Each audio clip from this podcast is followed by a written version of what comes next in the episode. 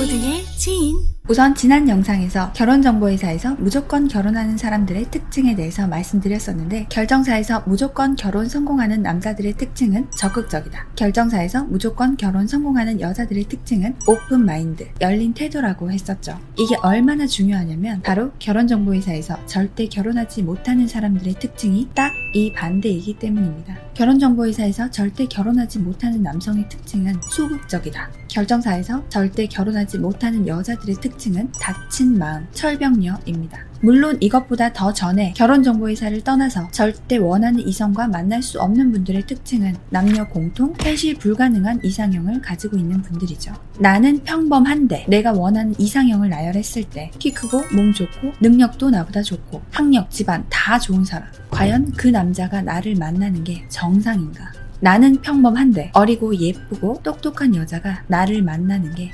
정상인가? 그거 판단을 못하는 분들은 어차피 답이 없어요. 근데 본인들은 말하죠. 제가 비현실적으로 눈이 높은 건 아니거든요. 본인이 원하는 이상형이 비현실적이라는 게 아니라 그런 사람 있지, 많지. 근데 그 이상형이 나를 만나는 건 비현실적일 수 있다는 거예요. 남자든 여자든 눈이 낮아지지 않는다면 현실적으로 자신을 개혁하는 수밖에 없어요. 개선 아니고 개혁입니다. 남자분들, 지금 자신의 현실에서 예쁜 여자를 만나고 싶다면 본인 몸 만드셔야 해요. 여기서도 역시 돈 많으면 끝 이런 얘기 할 거면 나가시고 제가 지금 말씀드리는 건 지금 현재의 상황에서 어떻게 하면 가능성을 높일 수 있냐 이거니까 어차피 나머지 영역은 차곡차곡 노력해서 쌓아가거나 한 번에 큰 변화를 주기가 힘들지만 내 몸은 내가 노력해서 바꿀 수 있죠. 자기는 짜리하게 통통하면서 예쁜 여자 만나고 싶다? 그 여자는 멋진 남자 좋아합니다. 그리고 눈이 하늘에 달린 여자분들, 제가 눈이 높진 않아요. 하면서 하나도 빠짐없이 다 보죠. 본인 30대 중반이 넘은 여성이 저는 키 177 이상, 얼굴 훈남 이상, 학력 인서울 4년제, 직업 대기업 이상, 부동산도 있으면 좋겠고, 심지어 나이 차이는 전 연하가 잘 맞아요.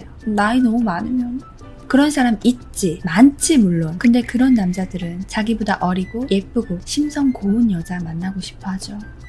현빈을 만나고 싶으면 본인이 손예진이면 됩니다. 이민정을 만나고 싶으면 본인이 이병헌이면 돼요. 이런 기본적인 비현실적인 이상형을 가진 분들은 결혼정보회사랑 상관없이 앞으로 결국 세상에 타협하게 될 거예요. 결혼정보회사가 돈만 내면 다 만날 수 있는 곳이 아닙니다. 비현실적인 걸 현실로 만들어준다고 하는 건 사기죠. 현실 범주 안에서 믿을 수 있는 안정된 사람을 소개해주는 곳이 결혼정보회사입니다. 암튼 다시 본론으로 돌아가서 현실선 에 있는 이상형을 가진 분들 중에 결혼정보회사에서 절대 결혼하지 못하는 남자들의 특징은 바로 소극적인 분. 결정사에서 절대 결혼하지 못하는 여성들의 특징은 철벽녀입니다. 남자는 자신감. 이건 세상 모든 사람들이 다 알죠. 소개팅에서 상대방이 나쁘진 않았는데 뭔가 상대가 애매하게 행동한다. 그럼 뭐 말지 뭐 하죠.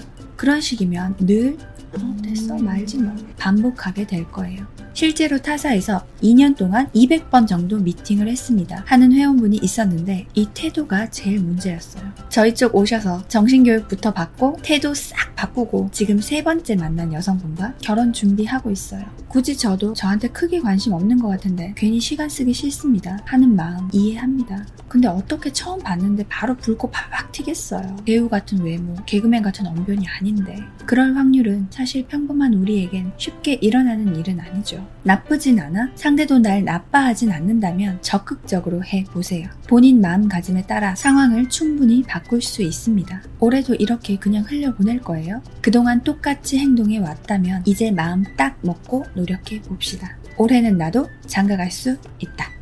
그 다음 여성분들 소개팅이건 결혼정보회사 미팅이건 처음부터 프로필 딱 듣고 이 정도는 주변에도 많아 칼같이 거절하시는 분들 많죠 혹은 기대를 갖고 소개를 받았는데 마음에 안 드는 사람이다 그럼 만나서 입 나와서 휴대폰만 보다가 시간 낭비했다고 툴툴거리면서 집에 오면 정말 하루를 버린 거죠. 그럼 후기도 안 좋겠지. 어차피 잘 될 사람 아닌데 어떻게 보이든지 말든지 상관없다. 별로인 사람 만날 바에 그냥 혼자 있겠다. 사실 정말 별로인 사람은 상대방이 아니라 그렇게 혼자 고고하고 싶다고 스스로 꽁꽁 매고 타인을 무시하고 예의 없는 사람이 정말 별로인 사람이죠. 혼자 살겠다는 게 문제가 아니라 이미 자기가 세워놓은 자기만의 기준으로 잘 알지도 못하는 상대방을 무시하는 마인드인데 진짜 자존감 높은 여자는 프로필만으로 상대를 우습게 보지 않아요. 사람 그대로 받아들일 줄 알죠. 상대가 어떤 매력이 있고 어떤 나보다 장점이 있을 줄 알고 뭘 기준으로 그렇게 남을 무시하는 지 스스로는 어떤지 한번 되돌아보세요. 그리고 내가 한 행동은 나에게 다 돌아옵니다.